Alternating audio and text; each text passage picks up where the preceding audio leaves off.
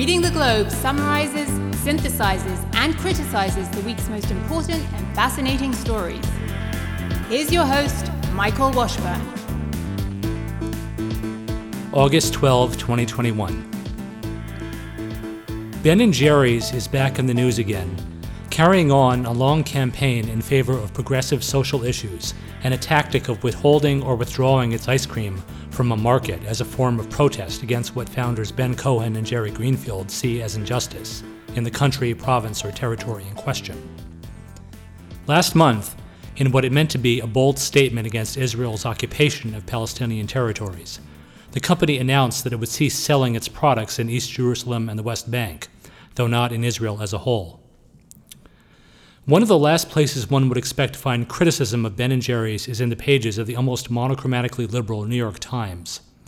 But one of the paper's very few idiosyncratic voices, Bret Stephens, wrote a column on August 10 that takes issue with the move and questions how much of a sacrifice Ben & Jerry's is really making from a business standpoint given the relatively minuscule market for its ice cream in the places in question, or indeed in Israel as a whole. Stephens points out that local laws, in all probability, will make it impossible for the company to sell in other parts of Israel while withholding sales in East Jerusalem and the West Bank.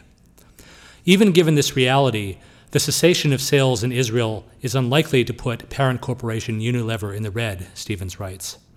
What the move amounts to is a self serving gesture meant to signal to the world how right thinking and progressive Ben & Jerry's is, and to perpetuate a reductionist scenario pitting Israeli aggressors and human rights abusers against Palestinian victims. This is far from the first time that the ice cream maker has engaged in such attention getting, self righteous posturing. Ben Cohen has acknowledged that he signed a petition supporting Mumia Abu Jamal, the one time Black Panther imprisoned in Pennsylvania for the fatal shooting of police officer Daniel Faulkner on a Philadelphia street in 1981. For honest people, there has never been real doubt about Abu Jamal's guilt. Those on the left who try to portray Abu Jamal as a political prisoner sweep the evidence under the rug. Bullets from Abu Jamal's gun were recovered at the scene, and eyewitnesses at a hospital where Abu Jamal was taken, after himself having been wounded in the incident, reported hearing the activist cry out, I shot the MF and I hope he dies, referring to the slain officer. Daniel Faulkner, just 25 years old, left behind four brothers and a devastated wife, Maureen Faulkner. The point of this brief digression is that radical chic posturing, without regard for the facts or for the moral implications of the stance adopted, is an old game on the part of Ben & Jerry's. It is well to view Ben & Jerry's current stance with skepticism and to ask how much the company's founders know about the dynamics of the Israeli-Palestinian conflict, and, if they do have substantive knowledge of it, how they could treat such a complex subject in a manner so simplistic that they will stoop to making a vain, empty gesture that will ultimately cost them little but signal contempt for the state of Israel. The sanctimonious posturing is likely to continue, but one begins to imagine a scenario where aggressive boycotters themselves become the target of a boycott.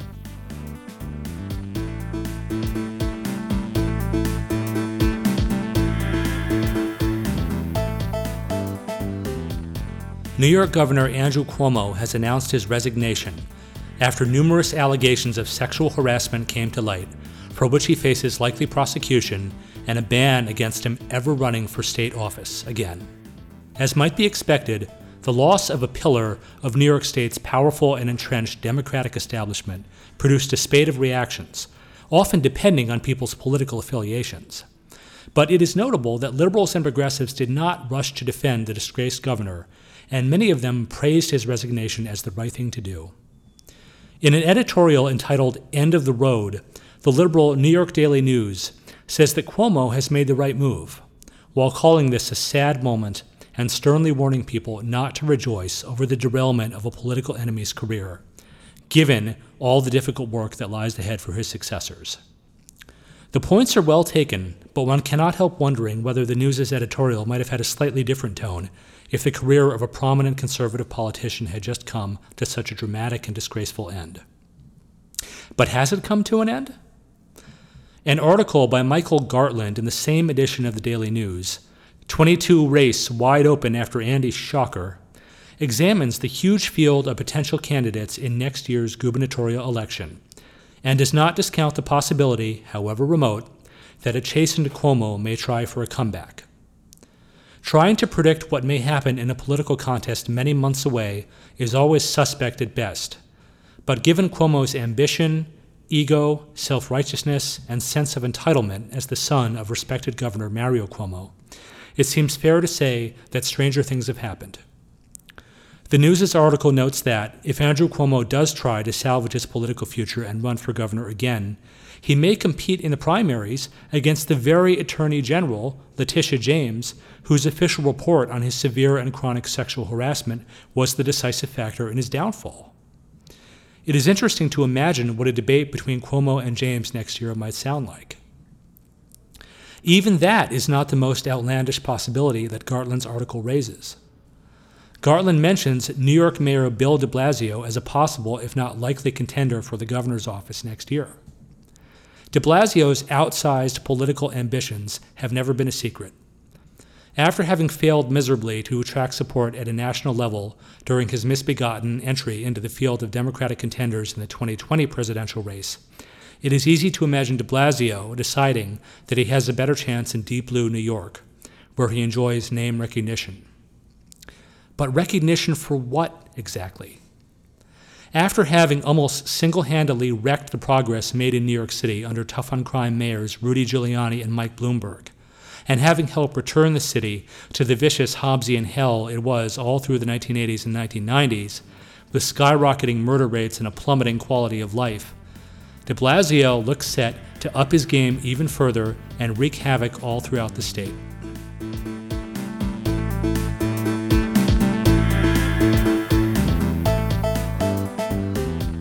Pressure getting to Governor Newsom? With a recall vote looming about a month away, the Democratic governor sat for a video interview with reporters from the Sacramento Bee, San Luis Obispo Tribune, and others. The usually calm governor, so unflappable that he's sometimes dismissed as a pretty boy with his chiseled chin and slicked back hair, appeared uncharacteristically agitated throughout the video.